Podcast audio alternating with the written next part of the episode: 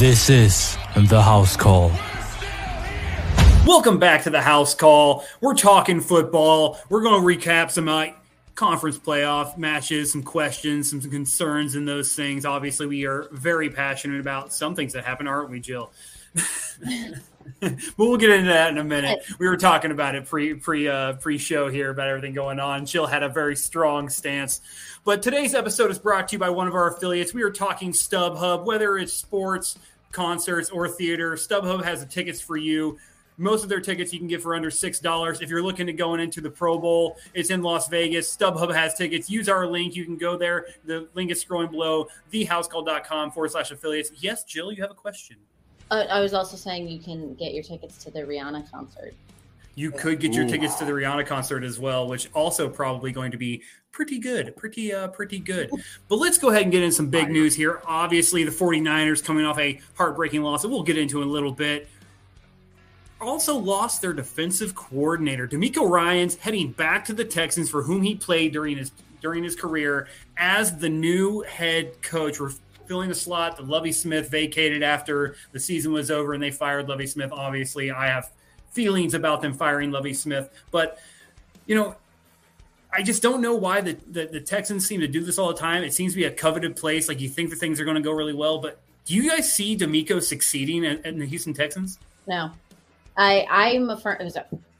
You and I have had this talk all season long, and you've made fun of me. I do not feel that Davis Mills is that bad of a quarterback. What I do feel is that if you do not have proper coaching and proper upbringing of your quarterbacks, there's always going to be issues. So there is no true foundation for Davis Mills. He has been through different coaches at this point now, and so have all the players, and the players seem to just be going roundabout in and out of that team as well. So until there is an actual true foundation game plan set around either a quarterback, an offensive line, defense, all of that, they're always going to have issues, and there's no solid foundation. Yeah, I mean, Matt, I'm going to compare him to a team that you have very high hopes for for the next three years. Are the Lions, Texans baby. the new Detroit Lions, just cycling Absolutely head coaches not. that aren't capable? Oh yes, in that regard, yes, 100. percent They are the they are the Lions in that regard. Because listen, they should not have gotten rid of Lovie Smith. Lovie Smith. Like what what did what did what did Lovie have to work with? Like he he had no absolutely no talent on his staff. He's he's coaching for the worst organization in professional football. Like he has nothing to work with, and you're just going to get rid of him after a three and thirteen. What was it, three thirteen and one or something like that? Like you can't you you can't you can't get rid of him off something like that. Like it's like it's ridiculous. So yeah, DeMeco Ryans is going there. Listen, I think the defense is going to get a little bit little bit better. I'm assuming they'll probably get a quarterback with you know that top pick that they're going to get. But DeMeco's uh, you know he's a former Texans linebacker, and you know he's going to a he's probably going to be coaching up that defense. And listen, you don't got Fred Warner anymore. You don't got Nick Bosa. You don't got Charvarius Ward. You don't got any of those dudes on defense anymore. So we're going to really see if this dude can coach up some defense right now because you got you know Stingley out there is a pretty good corner, but don't ask me to name any more. You know Houston Texans defensive players because that's like a you know that's like a trivia that I would lose. So oh, it's yeah. gonna be it's gonna be tough for him, especially with the lack of talent on that roster. Absolutely. And I mean, this crazy thing is, is that Lovie Smith probably had the best way to go out. He goes, Oh, I know I'm getting fired. You guys aren't getting the number one overall pick. How about that? Because we're going to well, win this damn much, game. How much so did I, the Colts throw that game? Because the Colts knew if they won, they move up. Oh, yeah. there's a couple I mean, of yeah, but I mean, either way, Lovie Smith going out that way is great, right? And honestly, it, it, the reason I compare him to the Lions because the Lions used to do this stuff all, all through the 2000s. You know, head coach after head coach would cycle through there, and and you know Matthew Stafford, bless his heart, man, stayed there the whole time through all that turmoil and stuff, and ultimately it culminated with the dumpster fire that was Matt Patricia as the head coach there. And you know, it's it's honestly the same thing that's happening in in Houston right now. This is their third coach in three years you know, they're continuously doing this stuff. They've traded away every asset thanks to Bill O'Brien that they possibly could have gotten anything out of. They're have no trade options. I mean, honestly, the best thing they could do, and, and this is going to be the first thing that I would, if I was DeMeco Ryans, I would walk right into the GM's office uh, and go, hey, we're going to trade the number two overall pick because we have so little talent here that drafting a quarterback number two overall doesn't solve a damn problem for us because we are well, that damn bad. Well, and again, I, I have said it all season I, on numerous house bets. Davis Mills does a lot with very little. So you just get him a proper coaching and you get that the wide receiver core, offensive line, some good coaching, get it get it in there. I think you could see a lot more functioning team than what is currently happening. Absolutely. And the the crazy thing is, you know, the the wide receivers that they have, they weren't terrible. I mean, there's some good talent now wide receiver core. The only problem is is Brandin Cooks doesn't want to be there anymore. No. And he hasn't wanted to be there for what now? Two years. I'm and, sorry, I'm not. He's not worth anything though. Like, how many concussions yeah. does the dude have? Like, you just he's the one trade mean, chip that they got though. I mean, well, we saw it. We saw it. We saw at the trade deadline. If someone wanted him, they would have traded for him. You know, and nobody wanted him because that contract's way too expensive and he gets hurt too much. You know, so yeah. nobody wanted him. Yeah, I mean, honestly, if, if I was the Houston Texans and you have Brandin Cooks on your roster, take what you can get. I guarantee you, someone called and offered them something. They just didn't want it. They thought it was an insult to what they had. And the one thing that I will always say is that it is better to move off a player for whatever you can get for them. And they've already they they they're a year late on moving off from Brandin Cooks. That's the problem. Mm-hmm. Brandin Cooks is a he, I mean, he gets his yards, he gets his receptions, he's a savvy route runner, but he's an undersized guy. And the one thing that happens is you're an undersized guy in the NFL, you get hurt. And that's what happens to him. The concussions, I mean, he hasn't really been the same player since that Eagles Patriots Super Bowl mm-hmm. when he got Knocked smoked. Out absolutely smoked, dancing around like he thought he was one on one. Turns out the entire defense is bearing down on your back, bud. But I mean, it's one of those things. And honestly, I don't. I, good for DeMeco Ryans getting a shot at a head coaching job, but this is the problem with with some of these coaching vacancies. They're open for a reason. I honestly would have rather have gone to the Carolina Panthers because at least you know like they want to do something. They have some draft picks. They have some options. They did the right things. But to go to the Houston Texans, you're you're literally in a division right now where you are the worst team. Wait, I'm sorry. I just also my brain took a second um, to process what you just said. Why on God's green earth? Frank Reich. Right. Thank you. Thank you. Thank you. Exactly where I was going. Yes. I, I that one is a We'll get to that one in a second. All right, we'll get to that. We mm-hmm. we have two more head coaching hires to go over. We have the Frank Reich one, and we have one that we're going to hold on to for a second because it's probably the biggest one, and I have a lot of things to say about it too. But we all agree the Texans have more problems than the guy called the guy on the sideline running the team and the right. guy under center and the guy up in the GM office right now because that team has nothing. It's just terrible. The owner of that team has been a cancer for them, almost as bad. I wouldn't say it's not as bad, but it's pretty close to what we're seeing happening over in Washington, if you know what I mean. Oh, yeah. no doubt. So, Jill, you just brought up a really good hire that is a head scratcher, and I'm going to let you run with it. Also, Frank Reich in Carolina. To like process through what you said too. I was like, wait, hold up, I. yeah, uh, I don't have a lot to necessarily say on it. I just I can't stand Frank Reich, and I I think the Carolina Panthers truly didn't play that horrible after they got rid of Matt Rhule. I don't I don't get it. We trade, saw the get rid of Matt Rhule, trade you out Baker. just roll into it. I think I'm I'm I'm doing good. yeah, and, and I just I don't know, man. Like so you I would have rather hire Lovie Smith because obviously Frank Reich. You look at all the talent he had in Indy, and the team underperformed. The only part of the team that didn't underperform was the defense. And I don't know what that GM is thinking. Irsay over there needs to figure something out because this continuous cycle of aging over the hill quarterbacks needs to stop. And, and not to say Carson Wentz is aging, but he is not good. not to say. Also, Tom Brady has really created a new dynamic of quarterback and and what it what it means for your quarterback career. I just don't think it's also realistic, and it's people aren't understanding that.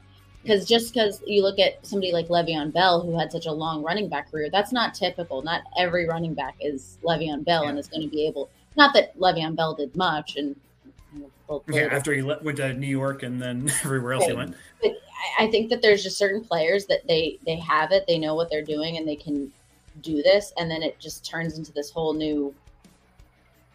I can do that too. Like the other yeah. one that to retire, in my honest opinion, is Aaron Rodgers. I, I think like it's not that I think he's not capable. I just don't. As a team, why am I going to spend so much money to have him come for a year, maybe two? Yeah, I mean, gonna, he'll be in a Jets or a Colts uniform by the time season starts. Just wait for it. But one that being talked about too. It's a possibility, but I mean, Carolina. You look at what Frank Reich did in Indy, and you look at how poorly that team performed, and your plan is to bring him in and have him coach your team, which has less talent in every position outside of maybe like I can't only, think of one. And you think he's going to do well? The only thing I can think as to why this had occurred is obviously there was toxicity with uh, Matt Rhule and very notable outspoken player Robbie Anderson, who went on to the Cardinals and produced absolutely nothing. So he is loudmouth for no reason. I think once that all changed, obviously the dynamic of the team changed. But you, what dynamic changes is you get guys who are second, third string guys coming in and they're finally getting their chance to play. They're of course going to play really hard, and the guy they're playing under is Steve Wilks, and the guy they're going to play for is Steve Wilks. So I, I, there was great momentum out of that Panthers team.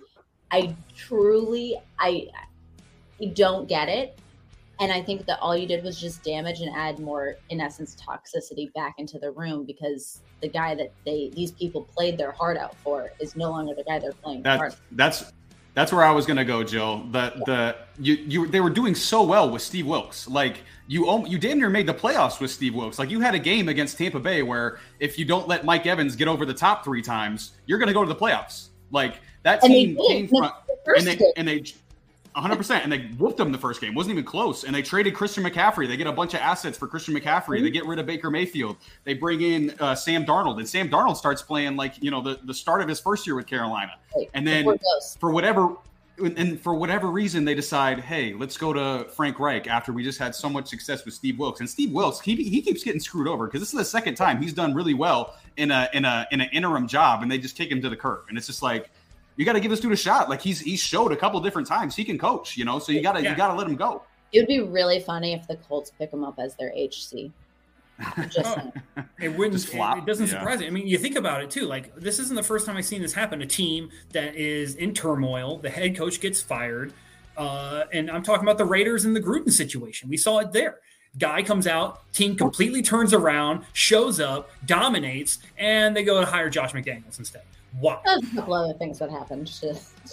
well, I mean, but I mean, like that's that's literally the difference, right? Like you talk about the head, uh, like how a guy can, and look no further than the Detroit Lions. You have a guy who gets the players. The players buy into his system. They buy into his thing and everything and they just start winning. They start performing. They play winner. They they they're a cohesive unit. They have one goal. They're they're just doing things that they haven't seen before. Jared Goff looks like an amazing quarterback. You know, like what everyone thought that he was going to be with the Rams for the first two seasons, and it's Dan Campbell. And then I you look at like bad team, just bad team. Yeah. I, I think that what people misinterpret and nowadays and what the sport of football has become is uh, these teams are let's go all in. We're just going to get all this talent and we don't care. We're going to win one Super Bowl and, and whatever. And I think that's a really sad thing that's happening because the concept of what I think a football team is, and as much as people hate to talk about it, when you think New England Patriots, what embodies a New England Patriot? Sustainability. Well, no, Bill Belichick.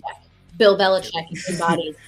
now with the New York Giants, everyone was so enamored with Brian Daboll. What does Brian Daboll embody? Being a New York Giant. Dan Campbell. What does Dan Campbell embody? Being a Detroit Lion. And I think that people are in front offices are really missing this key of it's not about necessarily going and getting the guy that is the absolute best guy. It's getting the guy that can actually embody the spirit of your team and walk into that room and command that locker room and go, you're like, for instance, one that you are going to bring up in a moment. Can Sean Payton walk into the Broncos locker room and look at all of those guys and go, "You are a Denver Bronco, and we're going to play as Denver Broncos"? I, I, you know, that's that's what I think is a lot of things missed with hiring head coaches. I don't think Frank Reich is going to walk into the Panthers locker room and go, "All right, guys, we're here. We're Carolina Panthers. Let's go win." So yeah. that's what I, a misconception. Yeah, it, it, doesn't make a lot of sense, and we see this too often. I, I give him a year he'll be there a year. They'll underperform, maybe win the division, maybe not. Who knows? It all depends on what other dumpster fires manage to pull themselves together in the in the NFC South. So, but it, it's not a good hire. I don't like. I, I like the DeMeco Ryans and, and Houston one better, and I like this one. Completely agree. Finally, we get to our third coaching hire, and this one, I don't know what they're hoping to get out of this. Obviously, Nathaniel Hackett wasn't the guy, and you're hoping that the team you have is going to be good enough to compete with the Chargers and the Raiders and and the Chiefs because you really they, multiple firsts, multiple seconds, and multiple third round picks are no longer with your organization, and you got Russell Wilson, who threw I think equaled the number, maybe just outdid it, the amount the Barely number of touchdowns he did to toilet comparison in his house. And Sean Payton, and I read I saw an article or I saw a thing earlier today that neither of these guys have been to the Super Bowl in eight years. And you're hoping that these because Sean Payton's been 13. Yeah, it's been a while for him. Yeah, yeah. he was the Saints and the Vikings under Brett Favre, if I'm not mistaken. Maybe, but either way, no, because it was the yeah no, the Saints when even it was the, it was the bounty gate against the Vikings. Yeah, mm-hmm. bounty game bounty game against the Vikings. That was the uh, that was the uh, Peyton Manning pick six to seal the game. Yes, mm-hmm. called that uh, a long time ago. Not to toot my own horn here, uh, but you essentially trade your entire future to two men, one who is the most cringeworthy person I've ever seen, and the other one who, if he can't win with this team, may be as bad as the Netflix movie about his suspension to coach his son's team that uh, Kevin James was in. If you didn't see that one, Kevin James plays Sean Payton. It's not. It's okay. It's a Disney feel good flick. It's a Sean. It's, it's, a Kevin James movie. All right, but d- does this do anything for anybody? Uh, I think it. I think it does in an aspect of. excuse me. I think Sean Payton is a great coach in the NFL. So I think he does have a brain to go in. And I think there's a real aspect of him being able to coach the offense and help coach along the defense. I don't know if Russell Wilson is coachable. I think that that's where the issue lies. Yeah, I'm I'm kind of I'm kind of with you there, Jill. I think listen, the the Broncos offense can't get any worse. Like they were literally the worst in football last year and if it weren't for the last 2 weeks, they would have been the worst in NFL history. So it can't get any worse. And Sean Payton's going to go in there, and we saw with Drew Brees. Obviously, it's it's more based around short passing, and he's going to get Russell Wilson into rhythm. He's going to get him a lot of easy completions. But like Jill said, like is Russell Wilson even willing to do that? Because we saw him from the pocket this year. He wasn't escaping the pocket very often. He was sitting in the pocket, and he was horrible.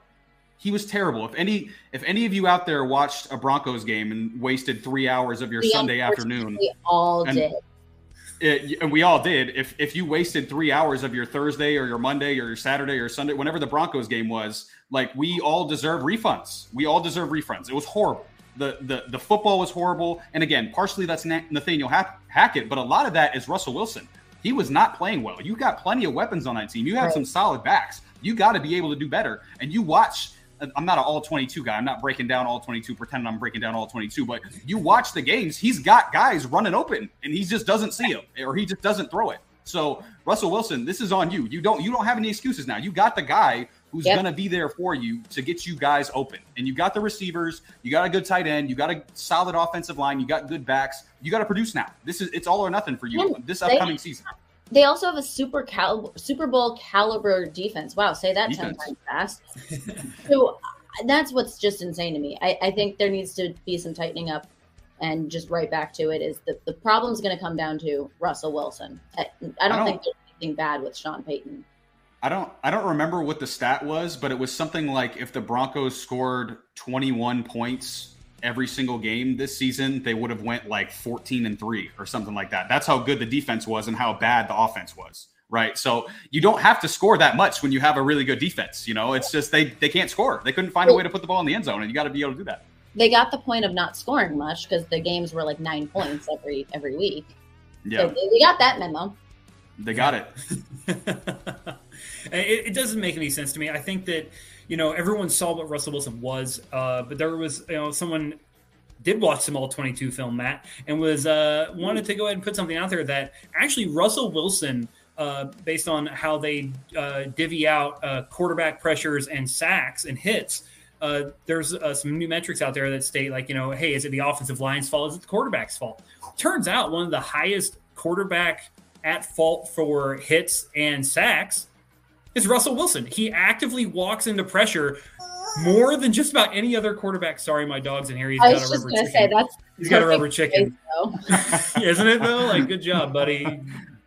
And this is the first time he's been in here, and of course, he had, he brought his rubber chicken, which is the most loud, obnoxious thing he's possibly got. So, perfect timing. I mean, yeah, it's it's hilarious to think that you know the Denver Broncos thought that he was going to be anything different than than that guy, and someone didn't look at the metrics. They just looked at the arm talent and the crazy throws he always makes, and how he always seems to have like that one or two drives in him that win them a game. The problem is, is that that's not going to win you football games all the time. That's why the Seattle Seahawks seem to, to taper off down the stretch every year for the last eight years, is because Well, that's essentially so all fun and funny. games until you play good teams. And that was what's so funny about this past season is everyone was talking about Tyler Lockett. Tyler Lockett, this. Oh my God, he's so amazing. Tyler Lockett's always been amazing. He just Mhm. didn't have a quarterback throwing him passes all the time. So that was what some something so funny was like people's like, he's so underrated. He's been in the And- league and- for like five years. Yeah, and, and to be fair, uh, we can go ahead and remember that um, Tyler Lockett had Geno Smith throwing him the football. Correct. Facts. So fun, funny story, really fast about the uh, rubber chicken. Uh, my last airplane ride, a woman gave her two-year-old child a rubber chicken, and he sat the entire flight. He's Right next to you. Oh, he was behind me, but metal tube, Oh. loud rubber Yeah. chicken. You're hearing it at the front anyway. Mm. But uh, I just I don't see it working out for Denver. I don't see it working out for Russell Wilson. And unfortunately, Sean Payton sat there and told everyone he would only come back for the right job. I don't know how he thought this was it. I just I don't. don't think it's the job he wanted. I just don't think he got the calls that he wanted. I think he wanted that Chargers back. job. I also think he could have taken the Colts job. I, I would have loved to have seen him in Indy, but Oh yeah, the, I think the he could have taken the Colts job. I think he could have been good at Carolina. He could have. I, the only problem is he would have been. He didn't want to go back to the NFC South. Obviously, he can't show up on a on in, you know in the Superdome coaching on the other sideline. Be a betrayal. But other, he also talked about wanting to, if Lamar left the Ravens, he would want to work with Lamar. I honestly, I would have loved to have seen that pairing because he is such a quarterback coach. So I would have loved to see what he did with Lamar, but we don't get that. no, unfortunately not. So obviously, we all saw the news. Unfortunately, I do not celebrate the same thing twice. I don't know about you guys. I am a one celebration kind of person. He's already got all the celebration for me he's going to get. But Tom Brady has announced his retirement and he put the quotes on it for good. And Yeah. my I, I we could spend hours talking about the guy's career. We could spend hours talking about the accolades and the, and all our favorite memories of Tom Brady. And like I said, that's a celebratory thing, and I've already done that, and I don't feel like doing it again. So I'm just gonna ask: Do you believe him? Is he done for good? I don't know. I could care less that he retired. I think that you, I, I posted this last year, one year ago today when he retired originally. and I got so much slack because I'm a woman and I'm a crybaby. And my response is Tom Brady wouldn't be anything without the New England Patriots. Let's all be real there. He would not be anything without Bill Belichick.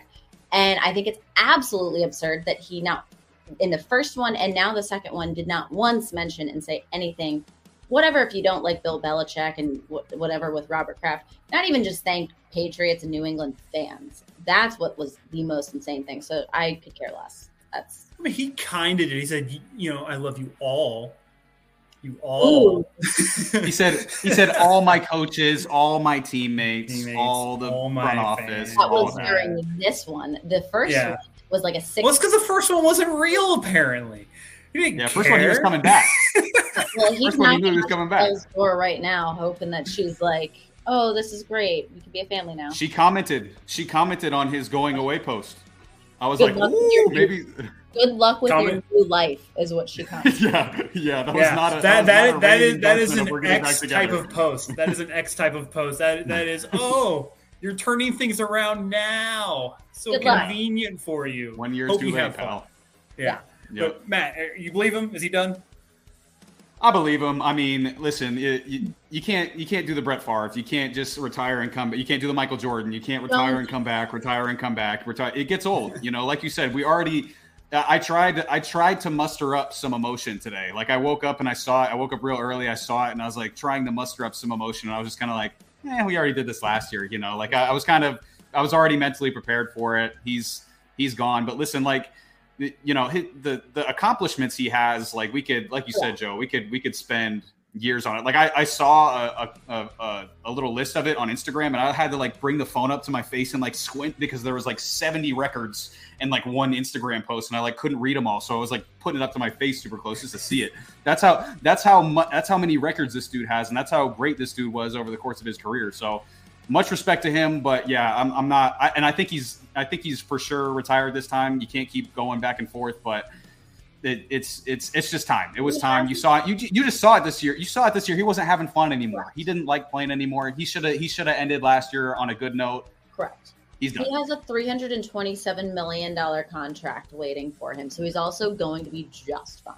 Oh yeah, I never, I never questioned whether or not he was going to live the same life or anything like that. I know he's he going to pro- be just he, fine, but he probably I mean, got a good chunk of that divorce money too. Yeah, probably. I mean, she, he definitely makes less money than she does, and that's usually how it works. You know, they want to mm-hmm. balance the playing field. well, I can say this: I've seen his house down in Miami, the one that he's building, and then the one that she's conveniently right across the canal from him. They're doing just fine. Yeah, they're great. Yeah.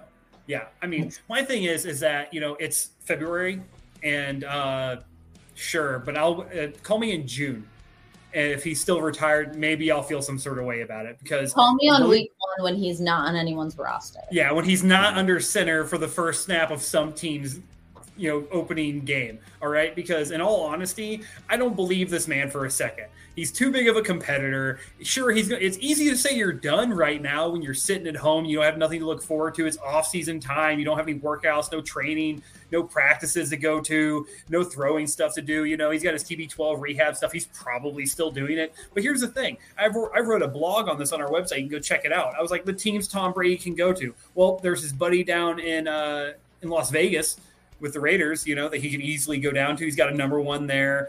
But, you know, Josh Jacobs is a free agent, so they have to figure out how to re sign him so they have a solid running back. But they got everything they want a solid slot guy, a number one receiver, a kick ass tight end. That if was like, you know, where's the. Go ahead. If he's going anywhere, I truly would think he's going to Miami because he the family is moving here. I mean, yeah. that, that's the only thing that would make sense. I mean, they said he wanted to go before too. Yeah, they said he's out. They said that Miami said that he's out, that they're not interested in him. Conveniently, too, would just clear concussion protocol after being in it for like three and a half years, whatever it was. But the other place I actually think that he could go, and it's funny that I bring this up because I wrote a blog on it, and you all are going to blow your minds right here because, especially Max, is going to throw his Detroit Lions success for the next three years out the window. Uh, Minnesota Vikings, bro. Get rid of mid Kirk Cousins. They can do some stuff with the cap. You throw them in there with Justin Jefferson, TJ Hockenson, Adam Thielen, Dalvin Cook. And you got a defense that, that can hold on to some stuff. They're going to win that you know division because Aaron Rodgers is gone. They're the Packers already come out and said they're moving off of him. So it's it's the Vikings division to win, man. Is it? Are you sure? Is is it the Vikings division to win? I'm pretty sure someone said the Lions are going to the Super Bowl next year. I don't know who that was. He sounds smart. I don't know who it was. Yeah, but yeah, he's, he's a pretty intelligent, good looking guy. I, I, I don't know who he might be. He might be on this episode. Can we also appreciate. listen, give the man his accolades. He, hell of a career, and I will never discredit that. But can we also appreciate that he was the the reigning champion over a very poor AFC East division, and then went down to a very poor NFC South division, and now you're talking about putting them up to a very poor, aside from the Lions, NFC uh, North. North. position. So easiest path to the Super Bowl, bro. That's all he wants. That's all he wants. Mm-hmm. He just wants the easiest path to the Super Bowl. And everyone's like, oh, you go to Las Vegas. Why? Why would you go there? You have to deal with Patrick Mahomes twice Mahomes. a year. You're going to see Burrow and or Allen and or Mahomes Herbert for twice. a third time just to get to the chance, just to get to a Super Bowl. NFC, you maybe see the Eagles. Russell. Wilson. Last time oh. we saw him, they won a Super Bowl. Yeah, well, I mean, it doesn't really help. So that's why I picked the Vikings. but yeah, I, Tom's retirement, sure, okay, maybe. we'll see how it is. It's February. Wait till June, July, August, September. If he's still not on a roster, I'll I'll I might have like a little like side, farewell Tom sign. Side question: Do we think he's going to be good as an announcer?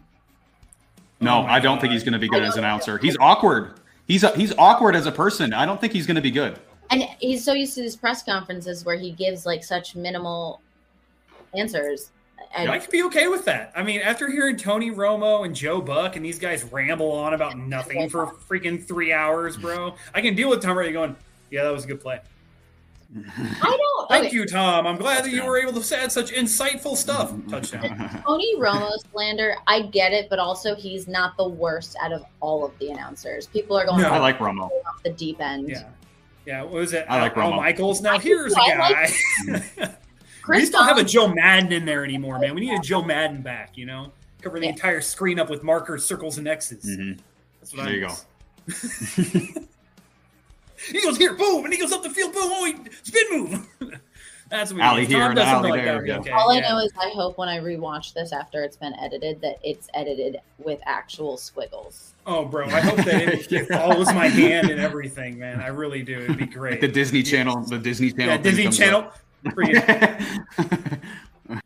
Now, obviously, the Tom Brady stuff, you know, like I said, we'll wait till it's done when he's not back to talk about it. But let's talk about something that happened this weekend. Uh, we're talking conference championship recap. And out of the games to start with, I'm going to save the best for last, uh, which also happens to be the worst for last. And if you kind of look at it from one perspective, so we're going to start 49ers Eagles. And honestly, the game wasn't a game. It wasn't a game because the 49ers cannot keep a quarterback healthy, which is insane to think about because that offensive line is actually pretty good. But when you have Christian McCaffrey taking snaps for you in a, in a, game because you literally do not have anybody, and then your quarterback who has led you to the playoffs and to this moment, who just had his UCL and his elbow torn and is going to be out for six months, has to come back in and try to play football for you. You should have just you should have just did what everyone said.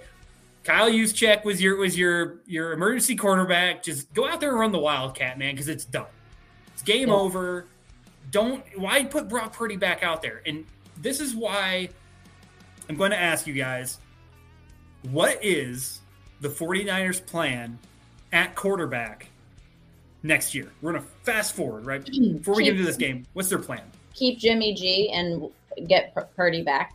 Move on from Lance. I'm not a Lance fan. I, I really I, I hated that move. I don't know I, how they keep Jimmy G. I initially so, Jill, I was initially on the same page as you. I thought they were going to bring Purdy back, bring Jimmy G back, and then trade Trey Lance. But I saw today where Shanahan said, I don't see a scenario where Jimmy G comes back. Now, he said that last year, and Jimmy G ended up coming back. But I don't see a scenario I, where he comes back because they've honestly ousted him so bad. But I feel like there's a part of Jimmy G he really does want to be the, with this team. And I'm just mm-hmm. curious if they do talk enough contract talks with him that it will probably change. I say keep him, keep Purdy, and move on from Lance. I think Lance is dead weight to your organization. My problem is, is that I remember seeing Jimmy G practicing throwing to like assistant coaches in what could only be described as an obstacle course on a elementary school playground with no other 49ers player in sight. They ostracized him from the yep. entire team and then had to get on their hands and knees and go, hey, that kid we drafted, number three overall, to replace you, uh, just got hurt for the season and he's done. Can you come back and throw some throw some passes for us? And I think the thing that sums it up the most, right, as the 49ers are getting absolutely trounced in the NFC Championship game, there's pictures of Jimmy G.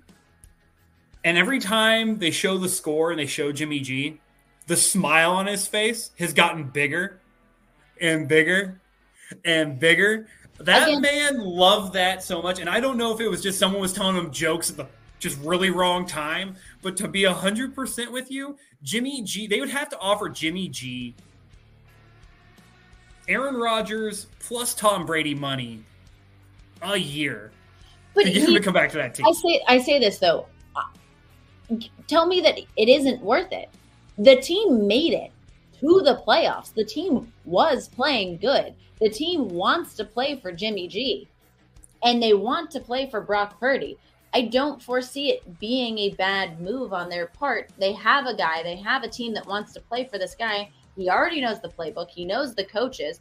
And I think it was more him laughing because he's laughing, going, I'm going to be getting a call on Monday.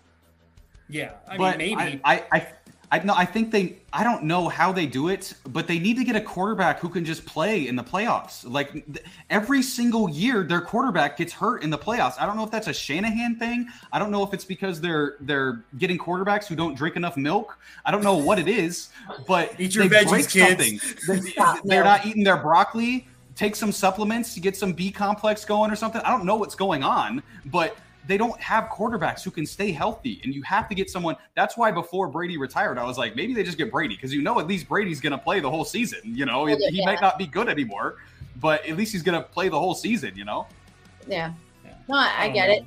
I just, I don't know. I, I foresee that keeping Trey Lance is just going to be a dead weight. I agree. I, I think regardless of of necessarily who's starting snaps, I think Trey Lance should no longer be on the 49ers. And if there was ever a question on who won the Trey Lance trade, we already got that answer. I might have a question.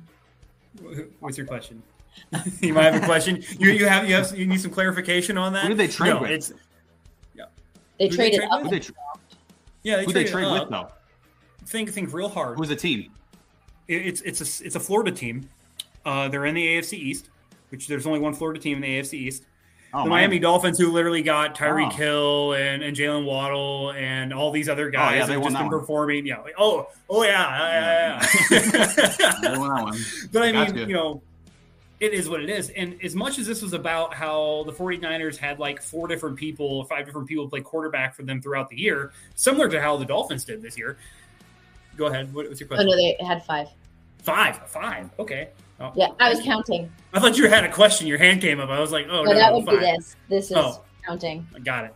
All right. So this was as much about the Eagles essentially doing what they were supposed to do.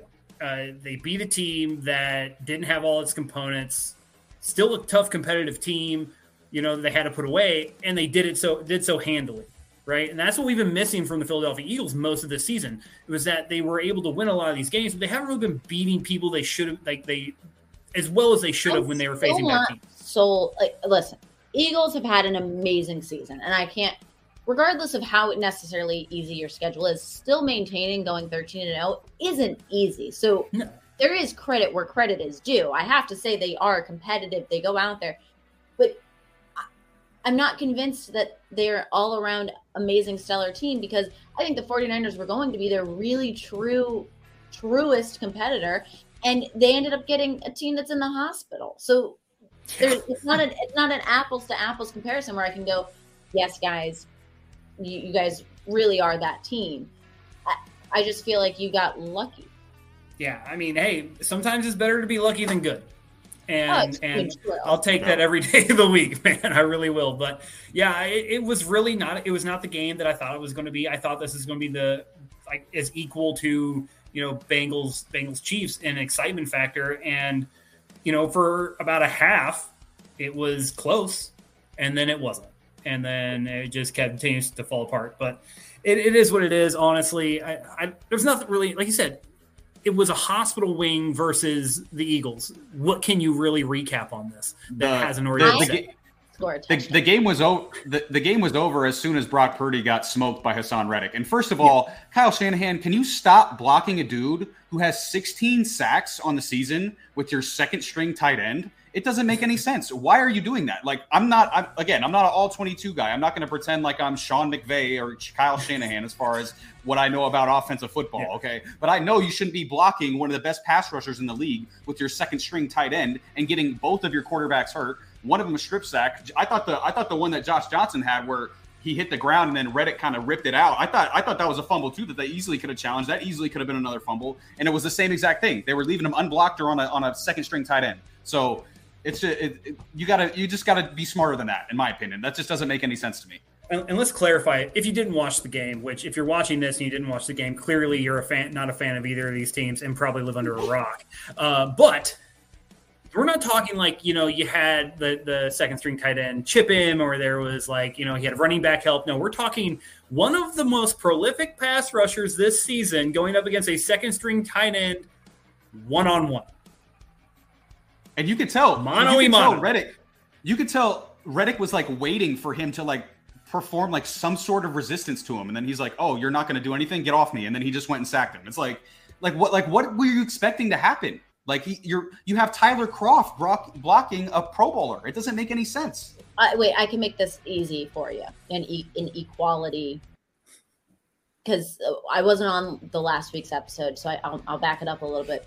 It was the same as putting Ezekiel Elliott as your center, snapping the ball to Dak. That's the thing. Pretty much. Bringing some Cowboys pain in here. I love it. Here's go. the thing. It was the worst blocking effort I have seen by a tight end since Tim Tebow came back to try to be a tight end for the Jacksonville Jaguars. All right. It was that bad. And Kyle Shanahan, as great of an offensive guru as you are, that probably was the worst offensive game plan I've ever seen in my life. Hey, we're going to walk out here with all of our talent and stuff like that. And uh, what about this guy? Oh, that guy right there? Oh, I wouldn't worry about that guy right there. Haason Reddick standing there, angry as hell. I mean, because that's just disrespectful. Haason Reddick felt Teams, disrespected. Eagles, Eagles, Eagles had 70 sacks this year. It was the third most in the history of the NFL, and the most in the NFL this year. Like, yeah, what do you yeah. think's going to happen when you block a when you block a pass rusher with a tight end? You're you're going to get your quarterback killed. All right. So we already talked about the game that wasn't. Now let's talk about the game that was. Question mark. And I'm talking Bengals Chiefs. Now everyone's seen all of the stuff and all these different videos are popping up about this team and that situation. Joey Bosa and the ref situation for the the Jaguars comeback against the Chargers, where he's you know calling out the refs and gets you know an unsportsmanlike conduct and all this other stuff, and then you see the same thing, similar things happen to the Bengals against the Chiefs. And Jill, I'm going to ask you: Were the Bengals cheating?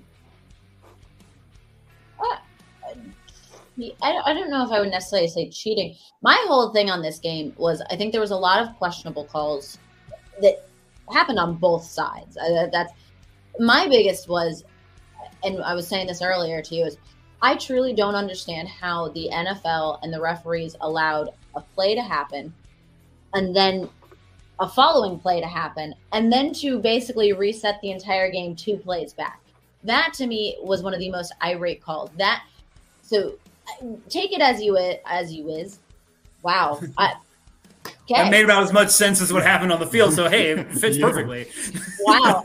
Take it how you want. Some people have the conspiracies and the this and the that, and I'm I'm not going to be the person to get into it. I just that is absolutely astounding that as a league, you talk about playing fair, you talk about this, that you allow that to happen. That that's what I just I don't get.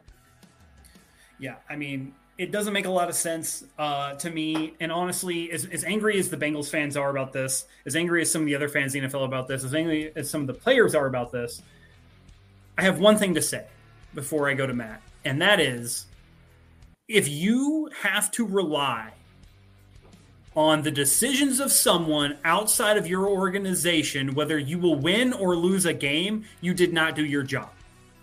All right? That's simple as that. Whether you're talking Chargers, Jaguars, and the Chargers before you know all that stuff happened, where the Jaguars could go for two and then end up winning with a field goal. Well, guess what? You blew a 24 point lead. You didn't do your job. And it's the same thing with offense, and I'm not even from a 53 man standpoint, right? I'm talking offensive and defensive jobs, right? If you are the offense and you have to rely on the defense to win you a game, you did not do your job. Yep. If you're a defense and you have to rely on the offense to win you a game, you did not do your job. If you are a football team and you have to rely on the decisions of an officiating crew, whether no matter how egregious or controversial the call may be, You did not do your job to win that football game. Correct. You didn't even come close to doing your job. So you're so so you're to your ahead. point, Joe. Just just real quick. Uh, for a backstory on me, I coach baseball, so I, I, have a bunch of little kids and parents come up to me after the games, and you know they oh, they their their their little kids struck out, and they're like, "Man, the umpires were so bad. Like that's the reason why." I'm like, I, "Control what you can control," is what I tell them every single time. You have to be able to control what you can control. So you don't know what the umpire is going to do. The ball could be you know 40 feet over your head. He could call it a strike. You don't know. You have to control what you can control. I guarantee you, you had a pitch to hit before that, and you swung and missed it right? So it's this it's the same concept with the NFL. The Bengals had a thousand opportunities to win that game. They had a thousand chances to win that game, whether it be, you know, starting off way better because they started off super slow. They had a bunch of opportunities in the second half. They could have got off the field a bunch of different times. They could have got themselves in the end zone instead of taking field goals a bunch of times, but they didn't do it. So you can't no. be bitching about the officiating after the game because you had plenty of opportunities to win the game. And I always tell that because uh, as Patriots, as Patriots fans, we know like that we had some controversial calls go our way and you know, they were like, "Oh, the Patriots are paying the refs off." It's like, no, you guys just didn't win the game. Like we went and won the game. It's like yeah, you, I, you, keep, you, it's it's frustrating when when people do that with the officials. I'm my whole thing is just as a standpoint of somebody that watches and then I, in essence, analyze and talk about the NFL. That is just that should not happen. I'm sorry. Regardless of the gameplay, I, I think one point that got brought up this week that actually angered me, and I'm not a Bengals fan nor a Chiefs fan. The one point that angered me is uh, forget which talk show it was on one of the the sport sport TV channels. Random talk show, random channel is talking sports.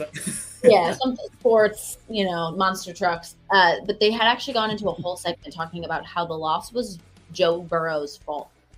And I'm sorry, listen, I know there was plenty of moments he did not show up, but I, mm, there it made me angry actually. I was I started have I changed it. I started yelling at my TV that they they were that. yeah, that that is an unjust. That is purely clickbait. That is oh, that yeah. is all that is. And that person literally woke up that morning and chose violence because I they they should not enter the city limits of Cincinnati because they will feel the chill. That's that's legit. Um, but I mean, this was this was a game that was everything it was supposed to be on both sides of the ball. Like, yeah, the city had really bad plays, as did which was it's kind of prototypical of the NFL this year. We had we saw a lot of not good football, and now we've gotten to the playoffs and we've seen a lot of not good football, and so I mean it's not. It is what it is. I, I mean, but so there is one thing on this game and it kind of blew my mind because with everything that's going on in the NBA of LeBron approaching Jordan's record, you hear a lot of, uh, you know, is he the goat? Is he not the goat? And I, am going to bring this up because Jordan seems to be the the the gold standard for not only people in the in the NBA but in all sports. And so, like everyone calls Tom Brady the Michael Jordan of football. He's the goat. You know, he, he did you know Jordan esque things. Well, there was a comment that came out about Patrick Mahomes and how this is the ankle game, likened to the flu game by Jordan, and that Mahomes' performance was quote unquote Jordan esque. And this was Chris Canty who came out and said this. This is this is a thing. It is a thing. I'm not joking. I had to go look it up on Google just to ensure that this wasn't, you know, something someone put out there. No, this was legitly a thing. People really are saying this. Matt, is this Jordan esque? Is this a Jordan esque performance of carrying your team to the promised land through injury, illness, and you know everything else? Listen, uh, I'm going to give Patrick Mahomes a lot of credit for his performance because a high ankle sprain, that's a 36 week injury. He goes out and plays on it a week later, and you could tell it was still bothering him. He he was still hobbling around, and he you know he couldn't scramble like he normally does, and that's a huge part of his game up until obviously the last play where then you know he got the roughing the passer or the the unnecessary roughness. But Jordan esque is tough to say, but I I think it was honestly. Uh, I I think it was because he listen. He's he's playing on one. He, he's not playing on one leg, but he's playing on one very hampered leg, and it's hampering a big part of his game. He's got a bunch of his receivers who are out. He's got you know offensive line issues as well, and he's having to make the, the plays that he was making weren't just regular plays. And listen, I'm not the biggest Mahomes fan because I think he gets he, he gets overrated because of how good Andy Reid is and how good of Travis Kelce is, and he's got you know an underrated defense as well. The defensive line on that on that Kansas City team, we saw it last week, was absolutely incredible. But this individual performance that he put on this week, and I'm not giving him too much credit for that fourth quarter drive because it was you know a punt return and then a 15 yard you know, uh, uh, unsportsmanlike penalty that got them into field goal range. So I'm not giving them too much credit for that. But the fact that they were in that position, I don't know how many other people, given the circumstances, could have gotten them in that position. And Patrick Mahomes, if there was any debate on who's the best quarterback in football before that game, the, the debate is it doesn't exist anymore. Like he's the best quarterback in football. I don't think anyone should have a question about that. He is the best quarterback in football right now. But that actual the the, the performance that he put on was was pretty special. Jordan esque is is tough to say because they're two different sports and it's you know different circumstances. But speaking from someone who was rooting for the Chiefs, whenever he got the football, I I'm not I'm not comfortable. I'm not comfortable when that dude has the ball because I've seen him time and time again in those big spots come through. So it was an incredible performance. Yeah, I, I see like the parallels that people are trying to do, like, oh, he put it all out there for his team, and because that's what Jordan did. I, I just I don't put Patrick Mahomes up there as necessarily Jordan esque in that performance because I, I think back to that game, and I'm sure a lot of us have recently just because of that last dance on Netflix or Netflix or ESPN mm-hmm. or wherever it was. Jordan still showed up, and Jordan played and played hard. And not to say that Patrick Mahomes didn't play hard, but that was an ugly game, and he wasn't playing up to Patrick Mahomes' standard, very clearly inhibited by the fact that he didn't have an ankle. The other thing that's incredible to me is how, like, how much more damage potentially could he or did he do to that ankle leading up to the Super Bowl? That's what's just that that to me is what is so crazy is why he still he played a week later. Especially it's talked it's a three to six week healing thing that's more of the concerning thing. And that's why I don't feel like it's Jordan esque because you did it, you went out, you played, you got your team where you needed to be, but you could have really harmed your team come the actual time that it's really, really, really going to be important to play. Right. And that's what I don't I don't get. Jordan went out, played with the flu, got to put his team where he needed to be, and then he got better and was yeah. good to go. Turns out the flu's recoverable in like a couple of days. You know, drink some right. Pedialyte, get some hydration up, you're fine. so don't eat the pizza. Yeah, liquid don't eat the pizza.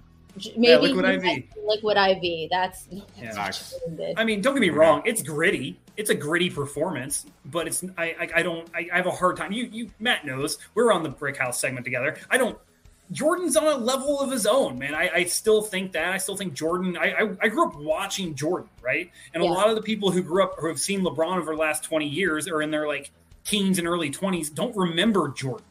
They don't remember seeing Jordan. The last Jordan they saw was in the late 90s playing for the Wizards. And you know, the funny thing was at 40 years old, he played all 82 games and averaged, averaged like 32 minutes. All right. I literally grew up watching Jordan just dominate. I saw him go against the Utah Jazz with Stockton and the mailman. I, all right, I saw that stuff. This is not that. This is yeah. this is a guy going out being gritty for his team at, at the league at the sport's most important position, and getting them to a Super Bowl that and and risking it, risking his you know it, a, a graver injury to do it to give him a shot at a championship because he knew he had two weeks afterwards. He was crying at the end of that game too. Like let's they zoomed in on his face. That was not the face of somebody that just got off the field and was very happy. That was the face of someone that was in a lot of pain. Oh, well, my thing is like you know he he looked like he felt really good during pregame doing fadeaway jump shots with a football. Yeah, that was messed up. I didn't like that. Yeah, he's like, hey, oh, look how good that. I feel, and everyone's like, oh, he feels fine. And then you look at like how he leaves the ground. He's jumping on his left foot the entire time. Pretty sure it was his yeah. right ankle. Yeah, and you can do that, but it, and then it, even afterwards, he's running to the center of the field for the whole congratulatory thing. Why are you running? That's unnecessary running. He's being carried. He's, he's, he's well. He's probably got he's probably got some adrenaline still from the game and stuff like that, especially after a big win. But yeah, you you've got to be more cognizant. Like, hey, we won the game. Now we got the Super Bowl in two weeks. I got to make yeah. sure I'm. Put me in an air boot right now. Put and me in an air oh, boot. I'm getting some crutches. going back to is this is exactly why to me why I wouldn't say that's a Jordan esque performance. I get and understand the parallel, but at at the end of it all, how much more damage did he do to his team going into the absolute most important game? yeah. there's a big potential. We don't know. There really is, and I mean, it sucks for the Bengals fans. Kansas City's riding high. Um, the Bengals will be back. Uh, oh, they have a lot of young talent on that team. It just didn't go their way. I, I, think Zac Taylor is one of the better coaches in the league. I think that everything they have going on in Cincinnati is absolutely incredible. Uh, it's the best they, yeah, they get, draft some draft some offensive linemen. Uh, for cut sure. Eli Apple too. Yeah, and then cut that guy because he runs his mouth and then gets toasted for like everything. But I mean, it is what it is, man. And Bengals fans, I know you're angry. I know you're angry, but at the end of the day, you had your opportunities. Don't blame the refs just because they got something wrong and did something really, really weird. but I, completely in agreement. I think that there were so many opportunities. And it was as angry as it did when the, the guys were talking about that this was Joe Burrow's fault on the loss. I don't agree with it. The one comment that I did agree with it is Joe Burrow had plenty of opportunities to get his team down the field, and he just yeah. put in.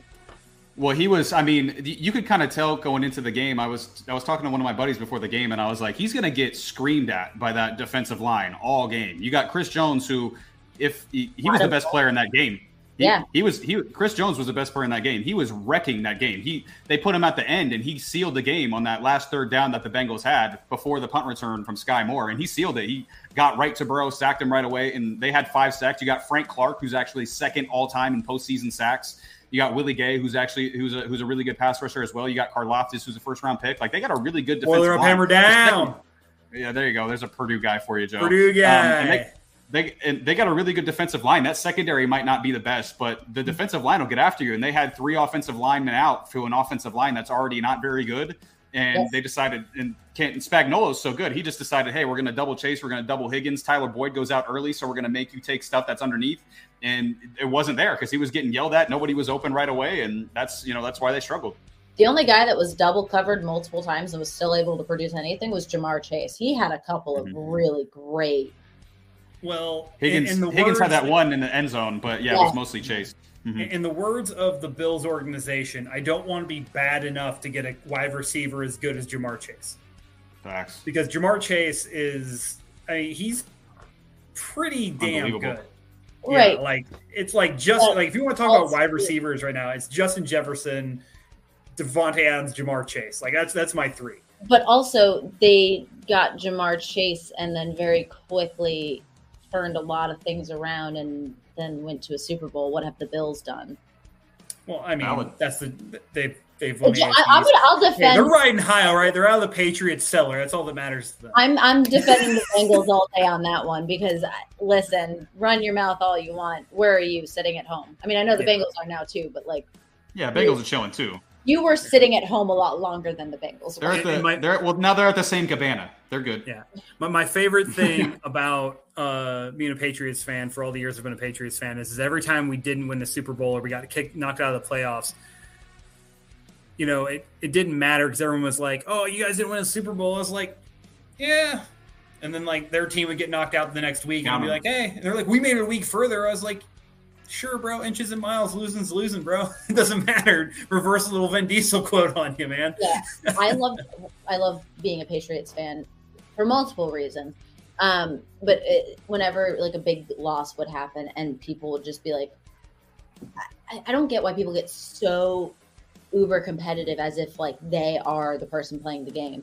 I've had people like come up and yelling in my face, like, "Oh, you lost!" and I'm like, I didn't do anything. Actually, I watched it. Yeah. I didn't. I would. Well, I didn't you, take you, a just, snap. you should just go back to him and just be like, you know, hey, you're right. That third and eleven drop pass I had sure made a difference. Yeah. My, oh, I blew that coverage. Oh, my, oh god, my play really messed them up. Missed my blocking assignment. that inside stunt, you know. I shouldn't have called man coverage. Yeah. I'm sorry. I thought they were playing the Tampa too. I didn't see that safety creep. yeah, that's what that's what's best as a Patriots fan is people that know you're a Patriots fan and they try to like come at you because you lose, and it's like, okay, like sucks. I'm still fine. we also we also saw more winning than any of them will ever see in their entire lifetime. So it's like, you know, hey, they didn't enjoy it like we did. I was reading stats today. Fun, I know about uh, the Super Bowl guess what the winningest team or winningest division in the NFC is? East. Super Bowl, Super Bowl wise. East. It is. Cowboys with five, Giants with four, and uh, the football team commanders, whoever they are, with uh, it was two or three. And then the yeah, Eagles, and then are, Eagles got one for yeah. another. Mm-hmm. Yep. Well, I mean, you know, AFC East winningest mm-hmm. on the the AFC. So it's just East East Coast. Yeah, East, East Coast, Coast supremacy coast. But that's all we got on the house call today. Obviously, we want to give a big shout out to all of our affiliates. We have StubHub, who we've already mentioned. Like I said before, if you're going to the Pro Bowl, or as Jill brought up, if you're going to the Rihanna concert, Stub has your tickets. Go to our affiliates page on our website, use that link. Go get yourself some tickets. Go to the Pro Bowl. Super Bowl tickets are on sale now. You can get tickets to the Super Bowl. Go there, watch that happen, see everything that's going on down there. Go to some of those events Go find other events. StubHub has everything you could possibly want. Use our link. They have tickets as low as $6 to sporting events, concerts, and theater. Check out StubHub. Another one of our, our other affiliates are Fubo TV, whether it's live TV, live sports, anything you want, any coverage. Fubo TV has that for you. You can go there, subscribe, use them as your TV coverage. Cable is dying, satellite is out. You don't need them anymore. Fubo TV is here for you. Use Fubo TV. And finally, our last affiliate, sportsmemorabilia.com. If you were looking for authentic sports memorabilia, like, I don't know, maybe a Bruins goalie mask. Yeah, I bought one. Sportsmemorabilia.com's got it for you. Go get yourself a gift for that sports fan in your life, even if that sports fan is you. Obviously, you want to give a big shout out to Liquid IV. You can go to their website using our code that's scrolling below the underscore house underscore call underscore podcast. Get 25% off anything you order. They have a lot of great flavors for hydration, a lot of other stuff there that you want to check out. So go to Liquid IV, stay hydrated. And from all of us here at the House Call, we will see you next time. Gentlemen, he is getting very, very close to that Kareem Abdul Jabbar all time regular season scoring record, which currently sits at 38,386.